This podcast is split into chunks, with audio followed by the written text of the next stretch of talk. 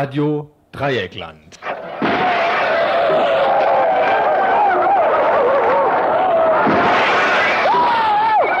Tagesinfo.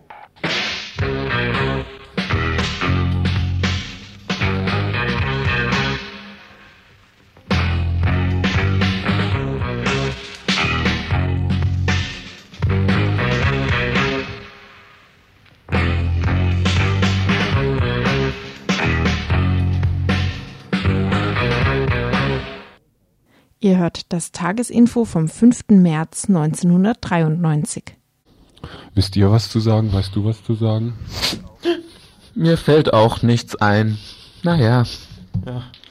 Ach Mensch. jetzt haben wir keine Anmod. Ja, was soll man nur sagen? Wir Seit sind doch Clara so weggeht. traurig.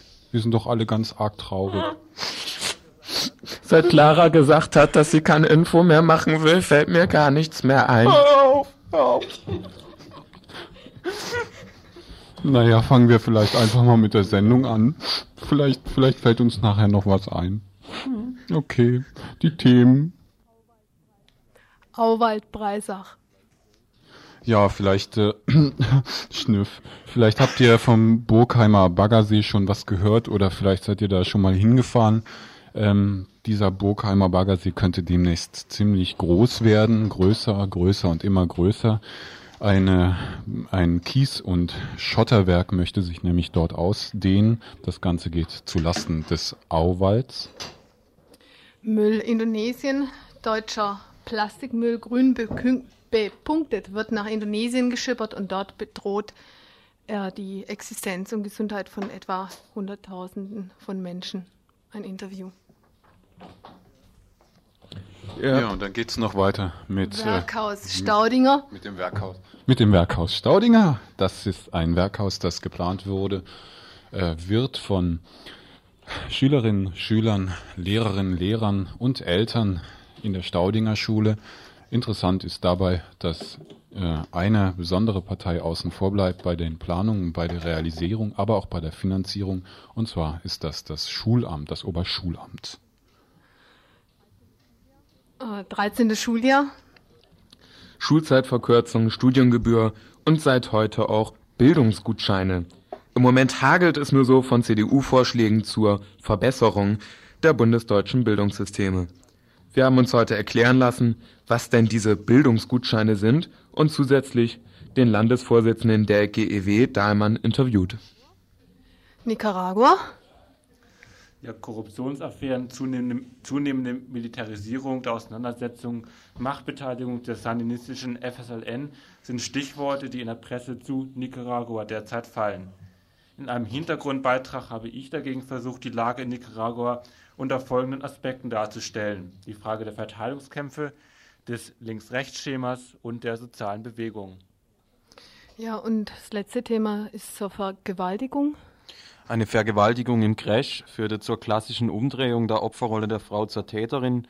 Sie erhält Drohanrufe aus dem Freundeskreis des Täters und ein RDL-Musikredakteur schickt über Sender versteckte Grüße an den im Untersuchungshaft sitzenden Vergewaltiger. Über das patriarchale Einverleiben der Vergewaltigung ein längerer Beitrag.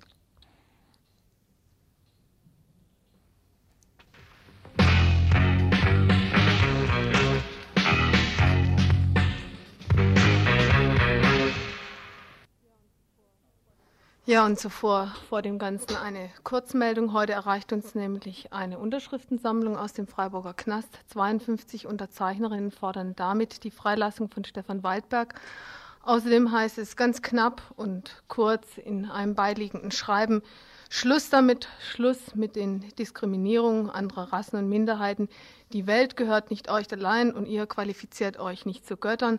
Schluss mit dem Waffenkabinett und überholtem Herrschaftsgehabe. Ihr habt nicht über uns zu regieren, sondern unsere Interessen als Diener des Volkes zu vertreten. Wir fordern die Freilassung von Stefan Waldberg, denn klare Sache auch, die Geschichte vergisst keine Namen. Und unterschrieben ist es mit Minority Power is the People's Flower. Ja, herzlichen Dank also für diese Unterschriftensammlung und viel Power durch die Mauer.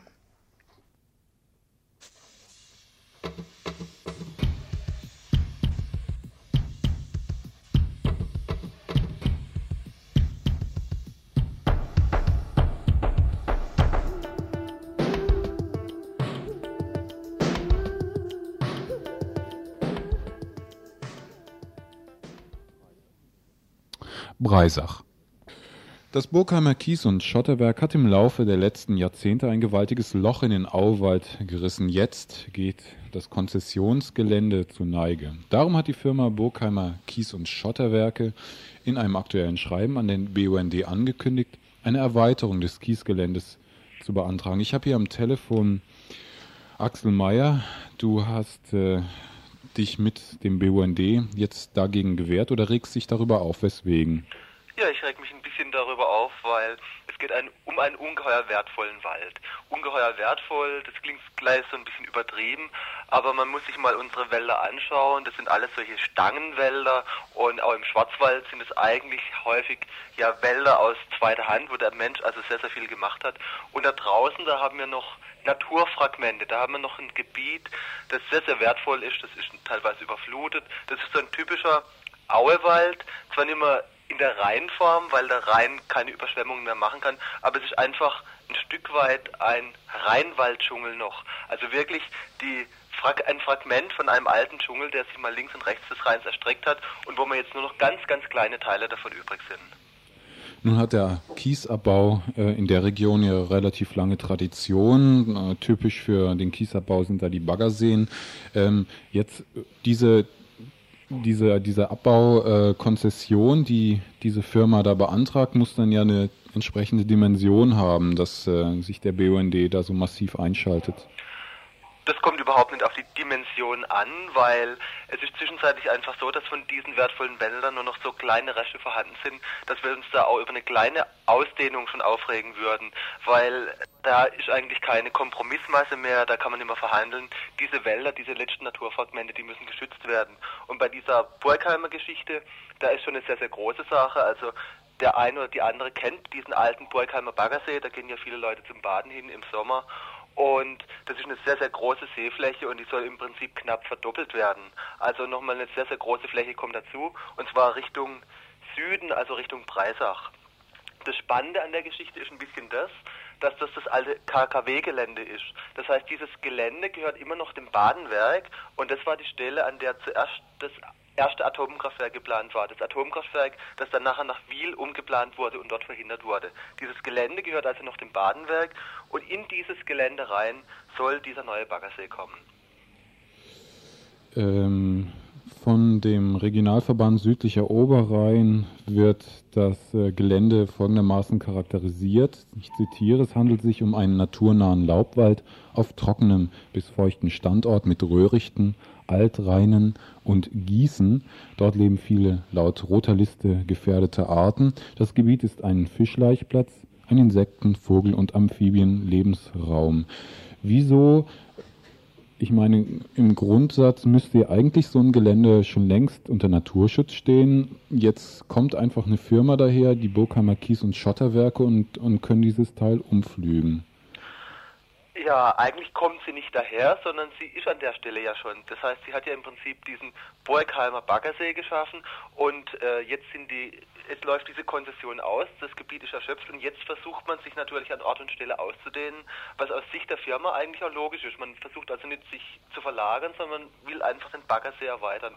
Aus Sicht der Firma logisch. Wir sagen, es sind nur noch relativ wenig solche Gebiete da und deswegen muss man dann Kiesabbau stoppen und das ist ja nur ein Beispiel für Kiesabbau in Auwäldern. Wir haben Kiesabbau in Auwäldern bei Breisach, wir haben Kiesabbau in den Auwäldern bei Wiel und was ganz wenige Leute wissen, wir haben auch einen ganz großen Kiesabbau zum Beispiel im Naturschutzgebiet Taubergießen. Und nach und nach äh, versuchen diese Firmen ihre Konzessionsgelände zu erweitern und da müssen wir jetzt irgendwann mal sagen, das ist, da machen wir einen Schlussstrich drunter und es geht nicht mehr.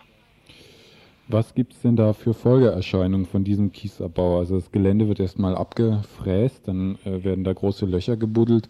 Ich könnte mir jetzt auch vorstellen, dass die Nutzung von Baggerseen eben als Badeseen eine, ähm, ja, eine Umwelt, ja, Umweltgefährdung quasi darstellt, beziehungsweise die Störung eben gerade auch von Nistplätzen etc. Ähm, da ist ja auch immer wieder dieses Stichwort, äh, wird gerne hervorgekramt, dass sowas dann auch naturnah wieder renaturiert werden kann und so. Äh, da werden immer schöne Modelle dann aufgelegt, wie sowas, wie gesagt, wieder fast in natürlichen Zustand ähm, gebracht werden kann. Wie sieht denn das in der Realität dann aus? Ja, so argumentiert, so argumentiert diese Firma tatsächlich. Sie sagt, äh, sie versucht den so naturnah wie möglich auszugestalten, die Ufer, und sie legt auch irgendwo noch vielleicht eine kleine Insel an und irgendwo ein Steilufer, wo dann irgendein Vogel drin brüten kann. Das stimmt ja auch und das ist auch zu begrüßen. Auf der anderen Seite sollte das natürlich auch selbstverständlich sein, wenn man so ein Naturgebiet kaputt macht. Aber der See, der reine See, ist natürlich ein Badesee.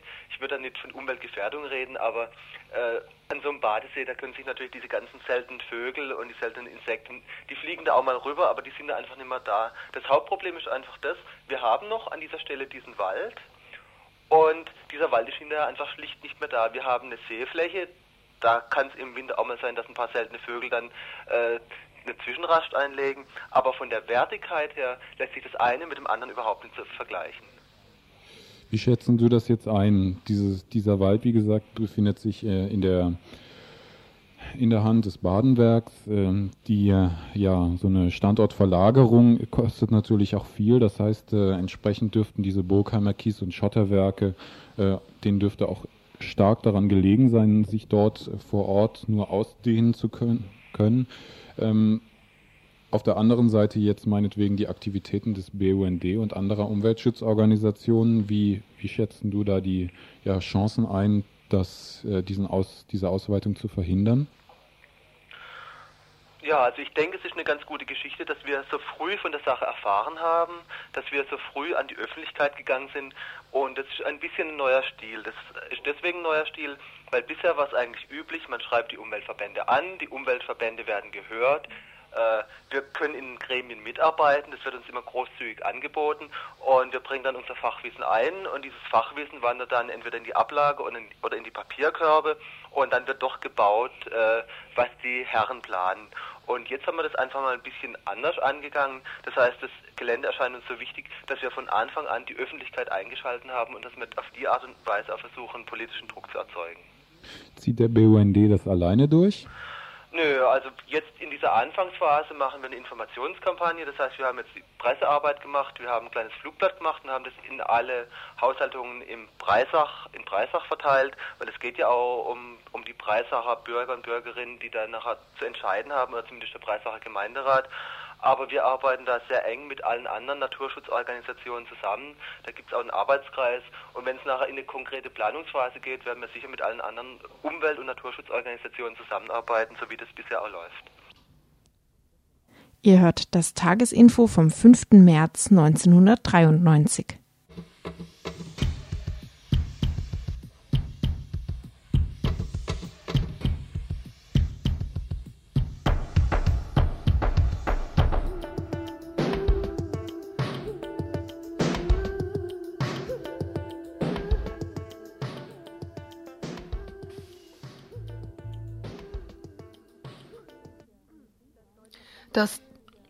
dass deutscher Plastikmüll, der dem dualen System entsprechend mit dem grünen Punkt versehen ist, bis nach Indonesien exportiert wird, ist allein schon nach ökologischen Kriterien absoluter Unsinn. Dass dieser Müllexport die Existenz von etwa 200.000 indonesischen Müllsammlern und Sammlerinnen bedroht, bringt die Kritik am dualen System schlussendlich auf den grünen Punkt. Das Hamburger Greenpeace-Magazin berichtete nun, dass das duale System und die Verwertungsgesellschaft für gebrauchte Kunststoffverpackungen bisher zwei indonesische Verarbeitungsbetriebe unter Vertrag genommen hätte. Mehr dazu im folgenden Interview mit dem Greenpeacer Andreas Bernsdorf. Also das duale System hier in Deutschland, die Verwertungsgesellschaft für gebrauchte Kunststoffverpackungen, hat zwei Vertragsbetriebe, hat Betriebe in Indonesien unter Vertrag genommen, deutschen Plastikmüll zu verarbeiten. Wie ist es denn zu diesem Auftrag gekommen? Warum wird deutscher Plastikmüll nach Indonesien verschifft? Äh, der TÜV Rheinland war für das duale System Deutschland in Indonesien unterwegs und hat dort zwei Betriebe begutachtet und einer ist sozusagen für lizenzfähig betrachtet worden für bisher 7200 Jahrestonnen. Ähm, der, der, Vertrag ist noch nicht fertig mit diesen Firmen. Es gab eine Option des äh, DSD, Duales System Deutschland, über 48.000 Tonnen Plastikmüll nach Indonesien. So viel wird es wohl nicht werden. Äh, jetzt aber schon äh, ist in, in, an manchen Stellen Indonesiens eine diffuse Müllkippe entstanden für deutschen Plastikmüll äh, über andere Lieferanten, die das schon angefangen haben. Das heißt, der Müll ist schon geliefert worden und liegt da auf Halde. Ja. Ähm, jetzt ist das ja eigentlich nicht gerade sehr umweltfreundlich, also auch im Sinne des Programms des dualen Systems, dass da Plastikmüll über Weltmeere verschickt wird. Es ist ja so, das duale System hat bisher nur die Verpflichtung, 9% äh, der Abfälle, die über DSD eingesammelt werden, dieses Jahr wiederzuverwerten. Äh, und äh, das geschieht bisher offiziell in drei Ländern außerhalb Deutschlands, Israel, in, in, Israel, in Bulgarien und in Österreich. In Ungarn ist es gescheitert, das haben da andere versucht. Also ähm, in Deutschland gibt es Verwertungskapazitäten hierfür nicht. Wo sollen die auch so schnell herkommen? Und deshalb sucht man weltweit nach Entsorgungsmöglichkeiten. Und das wiederverwertete Material, wem kommt das dann zugute? Das ist sehr kompliziert. Also in Indonesien beispielsweise gibt es einen heimischen Recyclingmarkt. Die haben eine Art kleine Kreislaufwirtschaft dort. Dort werden alle Gegenstände, Metall, Kunststoffe, Papier werden wiederverwertet und da sind 200.000 Menschen, die davon leben. Die Müllmenschen, die Scavenger. Ähm, und die kommen jetzt ins Schleudern, weil ausländischer Plastikmüll auf diese Märkte drängt. Das ist amerikanischer Müll hauptsächlich und deutscher Müll. Die dort, äh, die werden dort in diese kleinen Fabriken geliefert. Das ist viel billiger, weil nämlich jeder Verbraucher ja pro, pro Verpackungseinheit zwei Pfennig bezahlt. Äh, da, da, dadurch werden äh, einige Milliarden D-Mark eingesammelt bei DSD und dann können die natürlich auf den Weltmärkten mit Dumpingpreisen andere Leute verdrängen. Und das sind in diesem Falle diese Müllmenschen in Indonesien. Gibt es jetzt hier in Deutschland Versuche, also an, äh, Ansätze, die Verwertungskapazität hier zu erhöhen, also sprich hier Verwertungsanlagen zu schaffen? Äh, das, diese Bemühungen gibt es, aber Kunststoffrecycling ist eine hochkomplizierte Angelegenheit. Was fehlt, sind, äh, sind Vorschriften zur Sortenreinheit von Verpackungen. Es fehlt das Verbot von Verbundverpackungen und es fehlt überhaupt eine Politik der Müllvermeidung im Verpackungsbereich. Das ist das, was kommen müsste. Hm.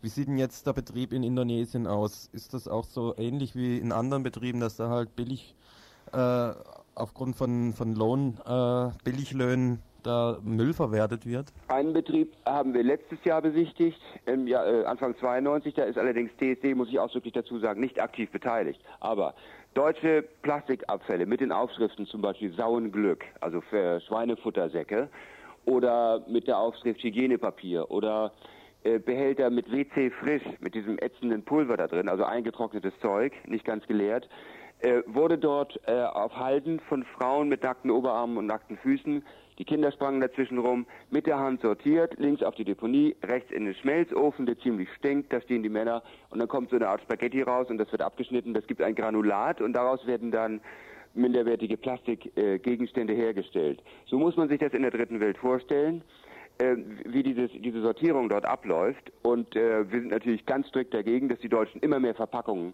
verwenden hier und sich überhaupt nicht darum kümmern, wie das nachher weitergeht woanders.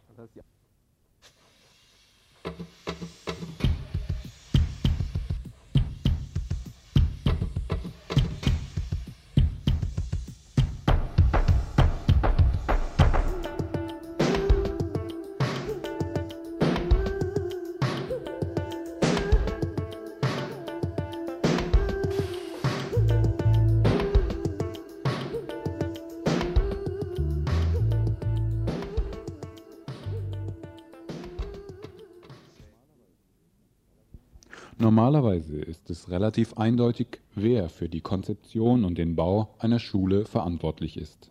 Ein Blick genügt und bei den meisten Gebäuden wird klar, dass die, die ihre Zeit darin zu verbringen haben, die Schülerinnen und Schüler und die Lehrkräfte nämlich, überhaupt nicht mitzubestimmen haben. Die Verantwortlichen sitzen in Stuttgart, obwohl sie besser auf den Mond geschossen gehörten. In Freiburg nun, und zwar in der Staudinger Gesamtschule, versuchen Schülerinnen, Schüler und Eltern gemeinsam etwas mehr selbst konzipierten Raum für sich zu schaffen. Ein Lehrer, der das Projekt eines Werkhauses nämlich unterstützt, fehlt noch etwas, nämlich ein Raum, der außerschulisch Möglichkeiten, sich hinzusetzen, zu lesen, äh, zu spielen oder Ruhe zu haben oder sich zu unterhalten, oder auch sich einen Tee zu kochen und so weiter, dass also diese Möglichkeiten in einem nicht schulischen Raum gegeben sind. Und das soll dieses Haus sein. Und die andere Seite ist, dass dort in dem anderen Teil des Hauses eine Werkstatt ist. Und diese Werkstatt äh, wird vornehmlich wohl von den Mittelstufenschülern, das heißt in Schülern der Klasse 7 und 8, benutzt werden. Und das ist etwas, was wir bisher auch nicht geboten haben. Das heißt, außerhalb der Schule ist ein Gebäude, in das die Schüler gerne reingehen in der Mittagspause und dort aktiv oder nicht aktiv sein können, wie sie wollen. Dann ist aber so, dass dieses Haus ja nicht nur in der Mittagspause benutzt werden kann, sondern auch außerhalb, das heißt abends oder am Nachmittag. Und da ist dann für jeden in der Schule der, das Haus offen, sodass also das nicht nur gebunden ist an diesen Werkspielplatz, sondern dass es ein Haus für die Schule ist, was einen ganz anderen Charakter hat, als Schule überhaupt haben kann. Von Unterstützung seitens der Ministerien in Stuttgart keine Spur. Heute ist der Startschutz, Startschuss von Aktionswochen, die das nötige Geld für das Werkshaus einspielen sollen. Veranstaltungen, Spendenaufrufe und Sammlungen und die Bitte um tätliche und sachliche Unterstützungen sollen das Projekt auf den Weg bringen. Also Ohren aufgesperrt und das Projekt unterstützen. Am 19.03. gibt es übrigens eine Sportmanege in der Staudinger mit Weltmeistern, die übrigens in der Staudinger eben auch groß geworden sind. Am 21.03. gibt es eine Stummfilmvorführung im Jazzhaus. Schülerinnen, Feten etc. sollen dazu mehr Gelegenheit geben, hinzugehen und sich zu informieren. Denn es geht um die Wurst. Wir müssen ja irgendwo sagen, wie viel wir wollen oder wie viel wir in einem Monat sammeln wollen. Dann haben sie gesagt, wetten, dass wir es schaffen, in einem Monat 100.000 Mark zu sammeln. Und das steht an sich dann zur Disposition, ob wir das schaffen oder nicht. Und Ende des Monats werden wir dann messen.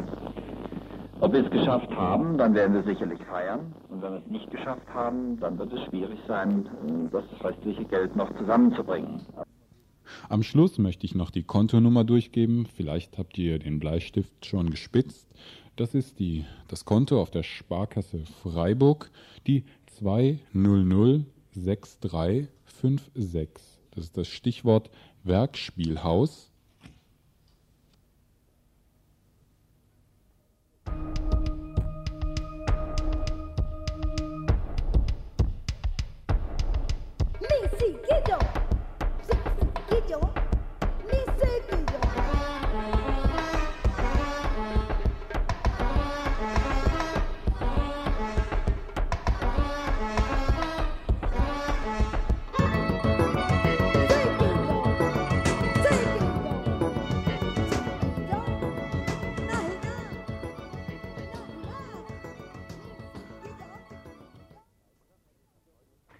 Ihr das Tagesinfo vom 5. März 1993. Unabhängig vom heutigen Artikel in der Badischen Zeitung, in der Ministerpräsident Teufel erneut eine Schulzeitverkürzung und ein Zentralabitur fordert, wollten wir schon länger einen Bericht über das Hin und Her von Vorschlägen zu einer Bildungsreform machen. Bereits im letzten Jahr schockte ja bereits der Wissenschaftsrat mit der Forderung, eine Studiengebühr von 1000 Mark pro Semester für alle Studis einzuführen. Diese Idee wurde jetzt vom baden-württembergischen Ministerpräsidenten Teufel in veränderter Form wieder aufgenommen. Er fordert, dass künftig alle Studis, die die Regelstudienzeit von acht Semestern überschreiten, eine Strafgebühr von 1000 Mark pro Semester zahlen sollen. Verpacken will er diese Maßnahme, indem jeweils für das Grundstudium Gratisgutscheine vergeben werden sollen, während für weitere Semester ein Studiergutschein im Wert von 1000 Mark erworben werden muss. Doch damit nicht genug. Hier eine kurze Aufzählung der weiteren Vorstellungen Teufels und der CDU. Das 13. Schuljahr an der gymnasialen Oberstufe sollte abgeschafft werden. Studienanfänger sollten möglichst Fächer belegen, die ihrem Können und nicht ihrem Interesse entsprechen. Der Hochschulzugang sollte teilweise nur noch über Eignungsprüfungen gestattet werden. Ein Studium mit Promotionsabschluss sollte nur noch einem kleinen Teil der Studierenden nach Maßgabe einer besonderen Eignungsprüfung vorbehalten sein. Die Möglichkeit eines mehrfachen Fächerwechsels sollte eingeschränkt werden. Eigentlich könnte Mensch die eben aufgezählten Vorschläge der CDU einfach für sich sprechen lassen. Ministerpräsident Teufel bezeichnet sie übrigens als Maßnahmen, um die Qualität und das unverwechselbare Profil des Bildungswesens in Baden-Württemberg für die nächsten Jahrzehnte sicherzustellen und damit bundesweit Maßstäbe zu setzen. Auch wenn im Moment noch nicht die Gefahr zu bestehen scheint, dass diese Vorschläge einer Abstimmung standhalten werden, so können sie wahrscheinlich doch als Orientierung gewertet werden, in welche Richtung die Bildungspolitik im Lande steuert. Hierzu haben wir heute auch den Landesvorsitzenden der GEW Baden-Württemberg, Rainer Dahlem, befragt. Er meinte, ja klar, also unsere Position ist klar und eindeutig, äh, indem wir sagen, wir lehnen eine Schulzeitverkürzung unter finanzpolitischen Gesichtspunkten ab. Äh, alle, nach allem, was an Fakten eigentlich auf dem Tisch liegt, das betrifft sowohl die Anforderungen an äh, junge Leute heute im Berufsleben als auch an die Bedürfnisse der jungen Leute, zeigt uns, dass äh, die 13 Jahre richtig sind. Unter bestimmten Bedingungen wäre die GEW allerdings auch diskussionsbereit zu diesem Thema.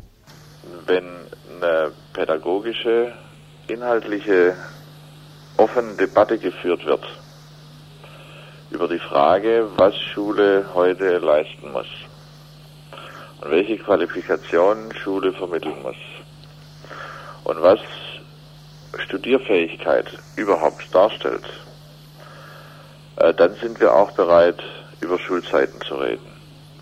Aber nicht. Neue Inhalte sollten laut Dahlem zum Beispiel in dem Angebot von anderen Fächern, Profilen und Schwerpunkten entstehen. In dem Bildungsangebot orientiert sich die GEW allerdings auch an den Forderungen der Wirtschaft. Industrie beispielsweise fordert ja heute von Ausbildung diese sogenannten Schlüsselqualifikationen. Das heißt, weniger Fachwissen, weniger Spezialwissen, mehr diese, dieses Zusammenhänge erkennen können, äh, das soziale Lernen, das im Team Lernen, das problemorientierte Lernen, das fächerübergreifende Lernen, das projektorientierte Lernen. Ja? Und das hat, ist ja genau das Gegenteil von Spezialistentum. Das war ja möglicherweise, ich äh, räume das durchaus zum Teil ein, ein gewisser Irrtum dieser reformierten Oberstufe, dass man hat, man will eigentlich in den Leistungskursen das schon machen, was früher im vierten Semester an der Uni gemacht wurde. Und gerade die Uni beklagt laut Dahlem ebenfalls die zu einseitige Ausbildung der Studienanfänger. Sagen, die Leute können zwar in ihrem Fach, wo sie was gemacht haben, das eine oder andere, aber ihnen fehlt der Zusammenhang, ihnen fehlt der Überblick, ihnen fehlt die Fähigkeit, äh, selbstständig zu arbeiten. Den Vorwurf, die GEW richte sich in ihrem Bildungskonzept vor allem nach den Anforderungen, die die Wirtschaft an die StudienabsolventInnen stellt, lehnte Dahlmann ab. Gleichzeitig gab er aber zu bedenken, dass man das Bildungssystem nicht vom Beschäftigungssystem abkoppeln könne. Nochmal, das was wir jetzt, das was ich jetzt gesagt habe, selbstständiges Denken, kritisches Denken, selbstständig handeln können, fächerübergreifend denken können, das fordert die GEW schon seit 25 Jahren. Und man hat uns immer gesagt, wir brauchen nicht den, der denken kann, wir brauchen den, der schaffen kann. Ja? Mhm. Jetzt kommt die Wirtschaft unter dem Schlagwort Lean Production. Kommen die alle daher und sagen, wir brauchen schlanke Produktion, wir brauchen andere Ausbildung, wir brauchen andere Qualifikationen, wir wollen im Team arbeiten. Jetzt plötzlich werden die Qualifikationen salonfähig.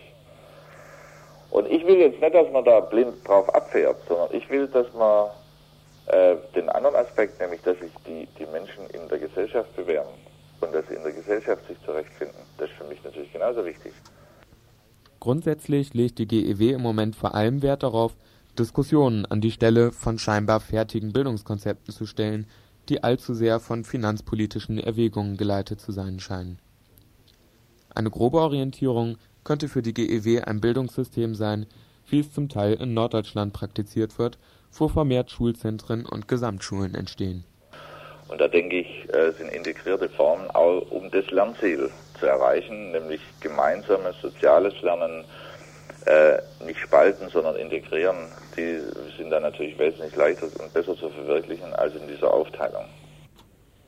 Abschließend fragten wir den GEW-Landesvorsitzenden noch nach der Einstellung der Gewerkschaft zum CDU-Vorschlag nach Einstellung einer Studiengebühr. Also wir lehnen Studiengebühren natürlich unter den äh, Gesichtspunkten, wie sie jetzt da in die Debatte gebracht werden, ab. Äh, auch hier gilt das Gleiche wie beim Gymnasium und der Schulzeit. Es wird ausschließlich finanzpolitisch argumentiert. Äh, es ist zu teuer, die jungen Leute studieren zu lange und deshalb müssen Studiengebühren her und diese Bildungsgutscheine. Was wir brauchen, ist eine Studienreform, die Rahmenbedingungen fürs Studium müssen verbessert werden. Das heißt, äh, also bessere Ausstattung der Hochschulen, personell und äh, tatsächlich Stärkung der Lehre insbesondere. Also die, die, die Hochschullehrer müssen äh, verpflichtet werden, ihre Lehrverpflichtung auch ernst zu nehmen und qualitativ gute Lehre anzubieten und ihren Schwerpunkt nicht nur in der Forschung zu sehen, um dadurch ihren Ruf äh, zu verbessern in der, in der wissenschaftlichen Öffentlichkeit. Abschließend nach einer Einschätzung der momentanen Lage gefragt, gab Dahlmann den Vorschlägen nach Schulzeitverkürzung und Studiengebühr im Moment wenig Chancen, da die Parteien auch untereinander noch zu zerstritten seien. Insgesamt müsse man aber auf eine weitere Initiative in diese Richtung gefasst sein. Ihr hört das Tagesinfo vom 5. März 1993.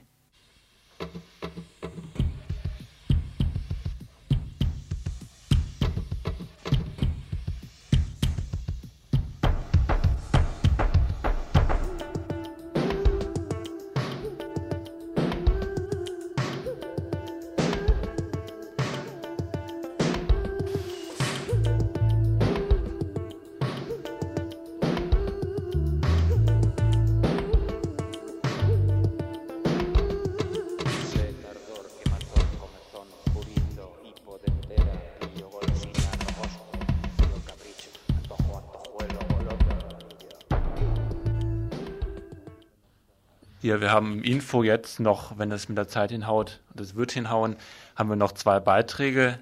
Der zweite Beitrag ist ein Beitrag, der sich mit der Vergewaltigung beschäftigen wird, der am 3. Dezember letzten Jahres äh, im Crash-Umfeld vor sich gegangen ist. Und der nächste Beitrag, den ihr jetzt forthören werdet, beschäftigt sich mit Nicaragua. Im Krankheitsfall keinen Arzt bezahlen zu können, am Abend nicht zu wissen, ob es am nächsten Tag fürs Essen reicht, derartiges ist für mich und die meisten von euch wahrscheinlich schwer vorstellbar. Die Lage in Nicaragua stellt sich aber zunehmend so dar. Trotzdem ist es möglich, einige Aspekte der gesellschaftlichen Entwicklung dort auch mit den hier geprägten Begriffen erklären zu können. Vor drei Jahren verloren die Sandinisten und Sandinistinnen die Wahlen in Nicaragua an das rechte UNO-Bündnis.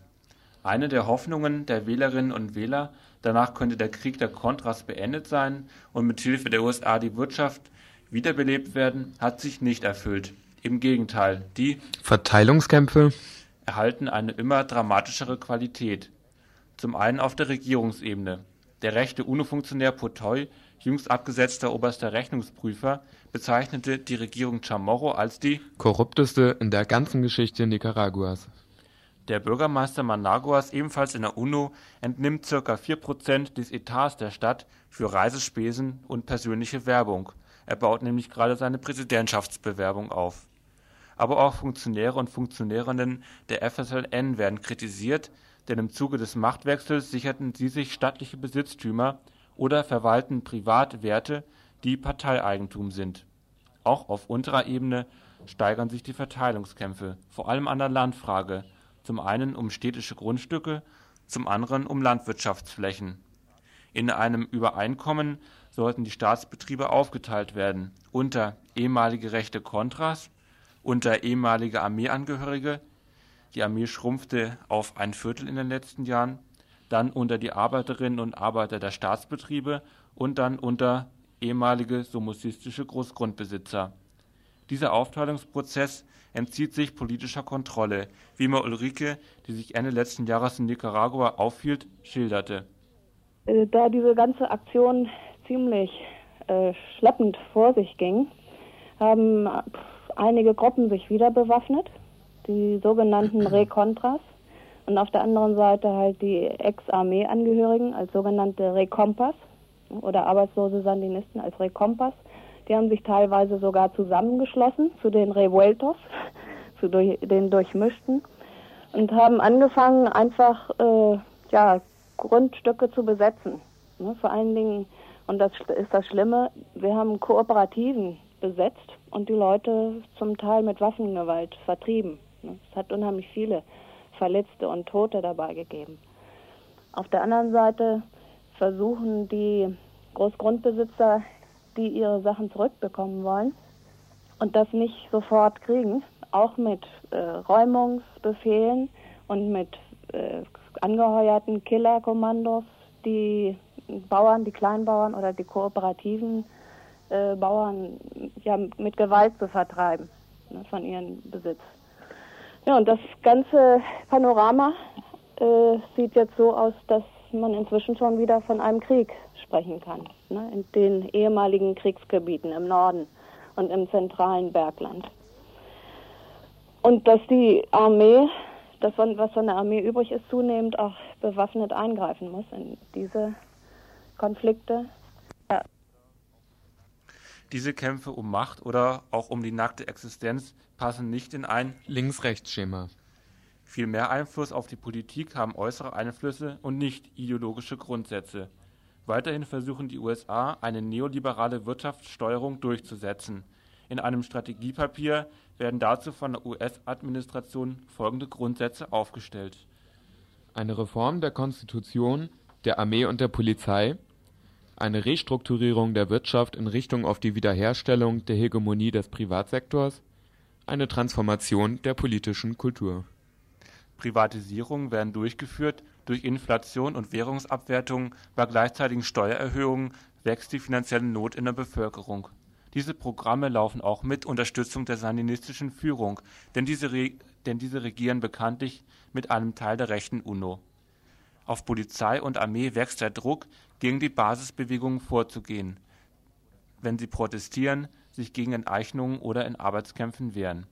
In diesem Zusammenhang haben die USA die Absetzung von sandinistischen Polizeiführern erzwungen, und die Sandinisten und Sandinistinnen scheinen nur ein geringfügig anderes Regierungskonzept zu haben als die Präsidentin Violeta Chamorro, anders vor allem durch eine bessere soziale Abfederung der Sparmaßnahmen. Die Rechte spekuliert in dieser Situation auf weitere Unterstützung durch die USA, durch Demonstrationen wollen sie die Lage eskalieren, nachdem sie die parlamentarische Macht verloren haben. Am letzten Sonntag auch eine große Demonstration in Managua gegeben haben von diesen äh, Rechtsaußen unter der Federführung halt von Alemann, von Godoy und von dem Cäsar. Ne? Aber die soll ja eher ein Reinfall gewesen sein. Ja, das, die, ungefähr 20.000 äh, Leute sollen da hingekarrt worden sein. Es hat also nicht äh, die Resonanz gehabt, die erwartet wurde. Vor allen Dingen wurden ja auch äh, bewaffnete Auseinandersetzungen dort erwartet. Mhm. Ne? Da sollten Märtyrer geschaffen werden und das sollte den USA zeigen, dass Nicaragua nicht stabil ist und dass Chamorro äh, das Land nicht unter Kontrolle hat und dass deswegen auch keine weitere Hilfe ausgezahlt werden darf. Mhm. Ne? Ähm. Also die Rechten haben sich jetzt auf das bewaffnete Gebiet wieder verlagert, mhm. nachdem sie aus dem Parlament vertrieben worden sind. Ein drittes, auch von hier bekanntes Muster ist der Widerspruch zwischen Partei und sozialer Bewegung. Die Partei, die die Revolution gemacht hat, erweist sich als kaum reformfähig. Eine Parteiversammlung wird seit Monaten hinausgeschoben. Die unteren Kader der Partei sitzen häufig bei 60 Prozent Arbeitslosigkeit auf der Straße. Bewegungen organisieren sich zunehmend außerhalb der Partei, wie be beispielsweise die Kommunalbewegung, die ursprünglich aus Regierungsinitiativen hervorging, jetzt aber den Kampf gegen Enteignungen von städtischen Häusern anführt. Äh, die Polarisierung ist nach wie vor da.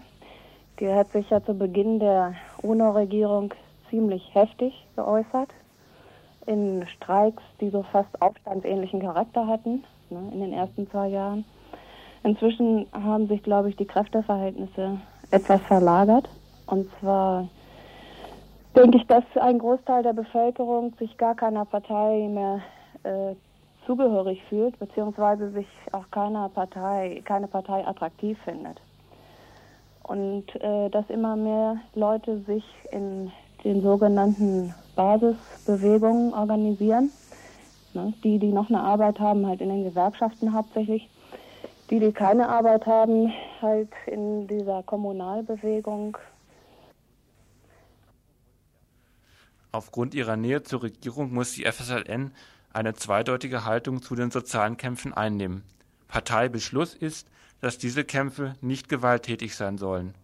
Und dies angesichts zunehmend bewaffnet geführter Auseinandersetzungen im Lande.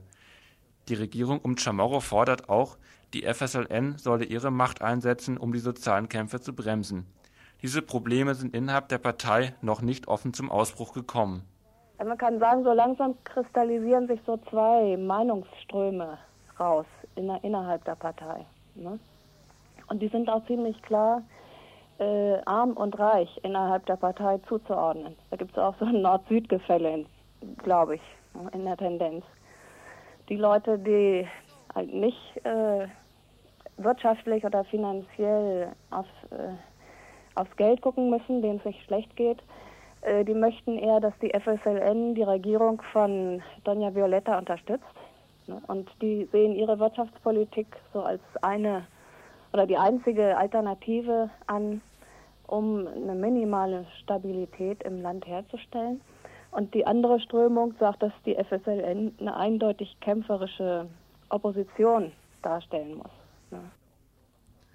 Die sozialen Bewegungen, darunter auch die Organisation von Straßenkindern, die Frauenbewegung, Landarbeitergewerkschaften usw. So werden von der Krise auch niedergedrückt, obwohl ihr Widerstand umso notwendiger wäre.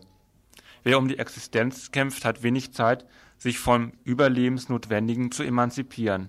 Unter der allgemeinen Gewalt, die von der kapitalistischen Weltwirtschaft ausgeht, ist die Grenze zwischen bloßen Kämpfen um Existenz und emanzipativen, auf Selbstorganisation zielenden sozialen Kämpfen schwer zu ziehen.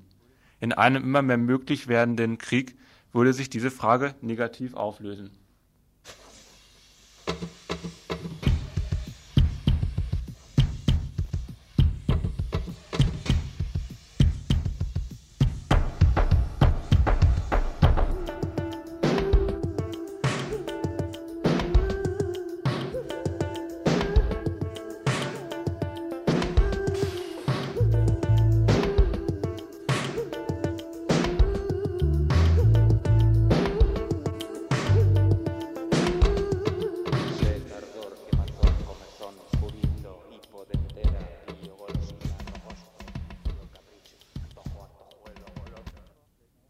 Ihr das Tagesinfo vom 5. März 1993. Kurz 3. Dezember letzten Jahres auf dem Gelände des Crash in Freiburg. Gegen halb ein Uhr nachts wird eine Frau vergewaltigt. Sie schreit um Hilfe, verstärkt ihre Hilferufe noch, als sie bemerkt, dass sich jemand nähert. Dieser jemand, den sie erkennt und mit dem sie verstritten ist, hilft ihr nicht. Im Lauf des Abends, donnerstags ist immer Grufti-Abend im Crash, wird der Geschäftsführer wird dem Geschäftsführer der Täter gezeigt, der sich gerade unten auf der Tanzfläche befindet. Der Geschäftsführer nimmt den Täter, ein Franzose, nach draußen. Als ihn dort noch einmal jemand darauf hinweist, dass dieser der Vergewaltiger ist, ruft er die Polizei, die den Täter auch gleich mit aufs Präsidium nimmt. Die Vergewaltigung zieht daraufhin Kreise, in die allerdings nicht der Vergewaltiger gerät, sondern die vergewaltigte Frau. Der in Untersuchungshaft genommene Mann, der nach einer gewissen Zeit durch eine Kaution wieder freikommt, wird während seiner Haftzeit solidarisch von seinen Freunden über Radio Dreieckland gegrüßt. Seine Freistellung nach der Kaution wird im Crash von seinem Freundeskreis gefeiert. Die Frau dagegen wird von der ca. 30-köpfigen Clique seitdem geschnitten. Sie hatte vor der Polizei gegen den Täter ausgesagt und auch während der Vergewaltigung und auch den während der Vergewaltigung vorbeigekommenen Bekannten erwähnt, der keine Hilfe leisten wollte. Es handelt sich bei diesem um den RTL-Musikredakteur dessen Grüße über Sender gingen. Er, Olivier, der unter anderem Mittwochabends die Sendung Deadbeat macht, arbeitet donnerstags auch als Diskjockey während dem Grufti-Abend. Er stellte seinem Freund auch einen Anwalt, der der Vergewaltigten sogar vorwarf, dass sie sich gegen den Franzosen nicht auf Französisch zur Wehr setzte. Aber die Demütigungen und Erniedrigungen gegen die Frau gehen noch weiter. Ein alter Freund spuckt ihr auf der Straße vor die Füße. Zu Hause erhält sie Drohanrufe. Unter anderem wird ihr angedroht, sie totzuschlagen. Einige stöhnen am Telefon. Ihre Lehrstelle wird ihr gekündigt. Sie hat Angst, ihre bisherigen Stammkneipen zu betreten und sieht sich gezwungen, einen neuen Freundinnenkreis aufzubauen. Die Erniedrigungen nehmen die Züge einer hasserfüllten Kampagne an. Eine Woche nach der Vergewaltigung tauchen im Crash Plakate auf, die ihr Foto im Zusammenhang mit einem damals verbreiteten Flugblatt zu den Massenvergewaltigungen in Bosnien-Herzegowina zeigen. Ihre Vergewaltigung soll im Schatten der systematischen Vergewaltigung und Vernichtung von Frauen ins Lächerliche gezogen werden. Außerdem wird die Vergewaltigung mit der klassischen männlichen Sichtweise erstickt. und als Rachefeldzug gegen das Opfer selbst gekehrt. Sie sei ja, die im Übrigen allgemein als Flittchen bekannt ist, bei dem Täter abgeblitzt. Der Täter ist das Opfer ihrer unterdrückten Wünsche. Sexistischer können männliche Fantasien sich kaum noch artikulieren. Die Frau wird als Subjekt, als Mensch mit eigenem Willen ignoriert. Das Ablehnen von sexuellen Wünschen des Mannes wird nicht als Maßstab einer Vergewaltigung gesehen, sondern als Geistesgestörtheit der sich zur Wehr setzenden Frau. Frau darf keinen eigenen Platz in der existierenden Ordnung haben. Der einzige Ort, den ihr Mann zugesteht und wo sie nicht unheimlich wirkt, ist das Bett. Dornröschen lässt grüßen und will geküsst werden. Aber das erklärt wahrscheinlich noch lange nicht die unterlassene Hilfeleistung des RTL-Musikredakteurs und Freund des Vergewaltigers, der ihre Hilferufe beim Vorbeigehen hinter dem Crash ignoriert hat. Auch das ein typisches Bild, das sehr schnell vorgeschoben wird und auch schon bei einer Vergewaltigung letztes Jahr auf dem Grädergelände zu hören war. Niemand wird etwas bemerkt haben. Und wenn im Crash jemand um Hilfe schreit, dann gehe ich schon gar nicht mehr hin, auch das war zu hören. Nur, dass die Vergewaltigung im Dezember draußen geschah, hinter dem Crash, wo der unberührt vorbeigehende RTL-Redakteur von keinem Trubel gestört war. Sowohl von Seiten des Crash als auch von Radio Dreieckland ist nichts geschehen, was ein Ernstnehmen dieser Vergewaltigung andeuten würde. Der Vergewaltiger hat nach wie vor kein Hausverbot im Crash erhalten. Welchen Begriff von Gerechtigkeit in Crash angesichts sexistischer Gewalt existiert, dokumentierte gestern Geschäftsführer Mario in einem Interview im Musikmagazin. Er verschiebt die Frage des Hausverbots auf die Gerichtsentscheidung. Und sollte das Gerichtsurteil den Vergewaltiger freisprechen, dann würde das Hausverbot auch die Frau treffen, die ja dann als infame Rächerin rechtsmäßig entlarvt wäre. Auch innerhalb des Radios kommt eine Auseinandersetzung mit den ziemlich eindeutigen Solidaritätsgrüßen an den inhaftierten Vergewaltiger nur schleppend in Gang. Das mag auch daran liegen, dass der entsprechende Redakteur vor ein paar Wochen nach Hamburg umgezogen sein soll und die einzelnen Musikredaktionen relativ atomisiert nebeneinander hersenden. Sowohl im Crash wie im Radio wird die Auseinandersetzung entlang der Äußerungen des Freundeskreises des Täters geführt. Die Äußerung der Frau dagegen wird wie ein Geheimnis behandelt, in dem das Böse lauern könnte.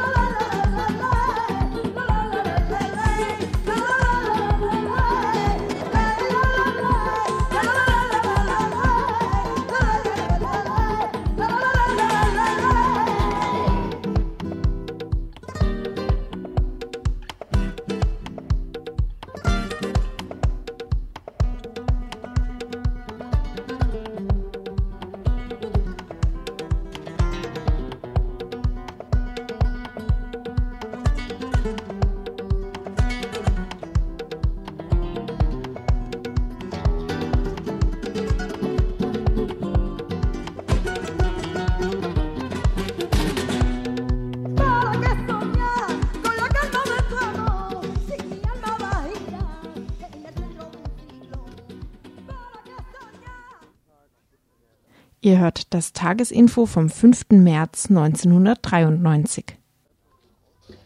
Ja, am Sonntag gibt es eine Eröffnung einer Ausstellung und zwar ähm, ist das eine Ausstellung über Menschenrechtsverletzungen an Frauen. Die findet, äh, ist organisiert von der Arbeitsgemeinschaft Sozialdemokratischer Frauen Breisgau Hochschwarzwald unter der Schirmherrschaft, denke ich jetzt mal, von Amnesty International.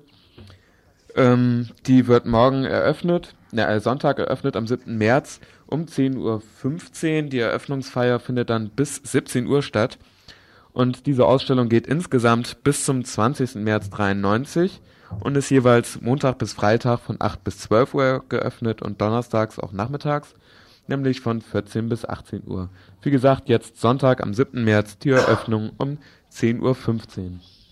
Ja, mir fehlen, äh, fehlen gerade die einleitenden Worte. Das sind jetzt nämlich die Veranstaltungshinweise. Die Beiträge sind zu Ende. Ich konnte gerade nicht die einleitenden Worte sprechen, weil neben mir telefoniert worden ist. Jetzt machen wir gleich weiter mit den nächsten Veranstaltungshinweisen zum kommenden Samstag. Ja, wie jedes Jahr am 6. März.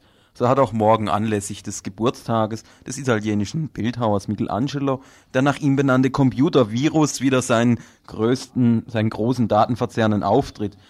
Michelangelo ist zu finden auf den Festplatten IBM und IBM-kompatibler PCs und zu beseitigen durch die in jeder Apotheke erhältlichen Anti-PC-Tika, soll das wohl heißen, oder durch die ambulante Entfernung der betroffenen Festplatte morgen.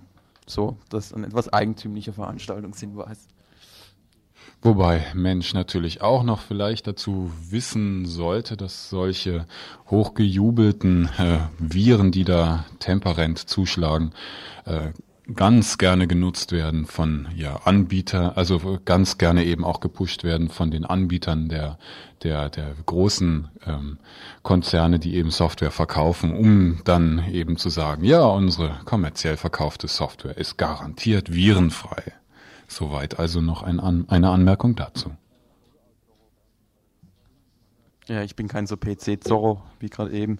Eine äh, Fotoausstellung ist anzukündigen in der Stadtbibliothek zu den dort äh, normalen Öffnungszeiten. Bis 26. März gibt es die Fotoausstellung Menschen auf der Flucht, Flüchtlinge bei uns in der Stadtbibliothek auf dem Münsterplatz die ganzen Veranstaltungshinweise hängen jetzt nur noch an mir. Samstag auch um 9.30 Uhr in der Petrusgemeinde in der Loretto-Straße findet statt eine Tagung zum Thema Kirchenasyl, evangelische Industrie und Sozialarbeit morgen ab 9.30 Uhr Petrusgemeinde Loretto-Straße.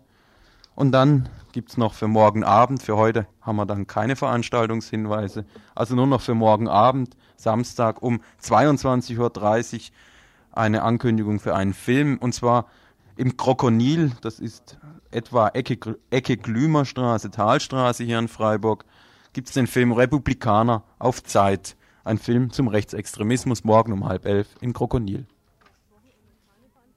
Ja, dann gibt es eigentlich fürs Wochenende keine Veranstaltungshinweise mehr. Am kommenden Montag, das 8. März, wisst ihr ja hoffentlich, dass der internationale Frauenkampftag ist. Da ruft die, die, rufen die Frauen für den Frieden Freiburg auf, dass man und Frau, dass Frau sich wehren soll. Es gibt ähm, eine, ich nehme an, eine Kundgebung und zwar um 14 Uhr zur Ecke, an der Ecke Kaiser-Josef-Straße, Rathausstraße soll Frau sich, sollen Frauen sich treffen. Was es da gibt, werdet ihr dann dort erfahren. Das, diese Kundgebung oder dieser Aufruf äh, steht unter dem Motto, wehrt euch, lasst euch nicht zu Handlangern der Militaristen machen. Frauen helft nicht mehr den Schreibtischtätern, den Schreibtischtötern. Äh, Arbeitsplätze können auch für friedliche Produkte geschaffen werden. Und dann kommt eine ganze Liste von baden-württembergischen Firmen, ähm, die Waffenteile herstellen. Ich lese mal gerade ein paar Namen vor. Bruck, Daimler-Benz, Dolf, Endine, IK Propex, Imhausen und so weiter und so weiter. Ja, mehr könnt ihr dann also am Montag, den 8. März um 14 Uhr an der Ecke Kaiser-Josef-Straße, Rathausstraße erfahren. Das Info von Radio Dreieckland hat am kommenden Montag eine Sondersendung und zwar gibt es ein Fraueninfo. Es beginnt in dem Fraueninfo mit der Geschichte des 8. Märzes und es hat als weitere Themen Was, also erstens, was passiert dieses Jahr am 8. März in Italien, Spanien, in den Niederlanden, in Uruguay und auch in Freiburg? Dann wird ein Brief vorgelesen von einer Serbin zu den Massenvergewaltigungen in Ex-Jugoslawien. Drittes Thema ist, wie sich Frauen in Kuba organisieren. Viertes Thema Vorstellung einer Broschüre über kurdische Frauen. Dann geht es um eine Vorstellung der palästinensischen Frauengruppe Al-Fanar. Und als letztes Thema Lesben in Konzentrationslagern während des NS-Faschismus. Das alles also am kommenden Montag um 18 Uhr im Fraueninfo zum 8. März. Das Ganze geht übrigens 18 bis 20 Uhr, denn gerade eben hat äh, gab es einen Anruf aus Emding. Er hat äh, der der Produzent der Regionalredaktion im, äh, de, der Sendung aus Emding hat äh, diese seine Stunde zur Verfügung gestellt für die Frauen da. Wir klären hier noch die Verantwortlichkeit. Verantwortlich für diese Sendung heute war der Christoph. Ja, und Clara zum letzten Male. Ja, Philipp. Und der Freitag. So, und wir hören eben dann am Montag wieder diesen bekannten Jingle. Dieser äh, sagt dann aus, dass es das gibt, das. Von Radio Dreieckland.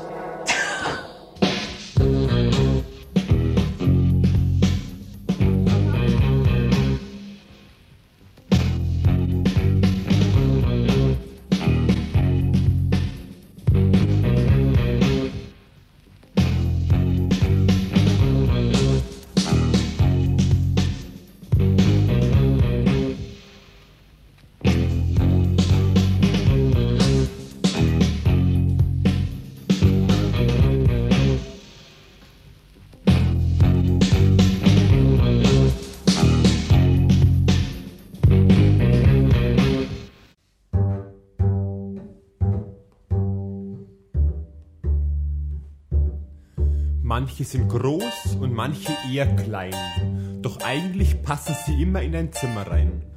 Einen bekam ich heuer, für sie war er nicht besonders teuer. Als ich ihn überreicht bekommen habe, war es für mich wie eine Himmelsgabe, wenn er fest in deinen Händen sitzt und der goldene Rand in deine Augen blitzt.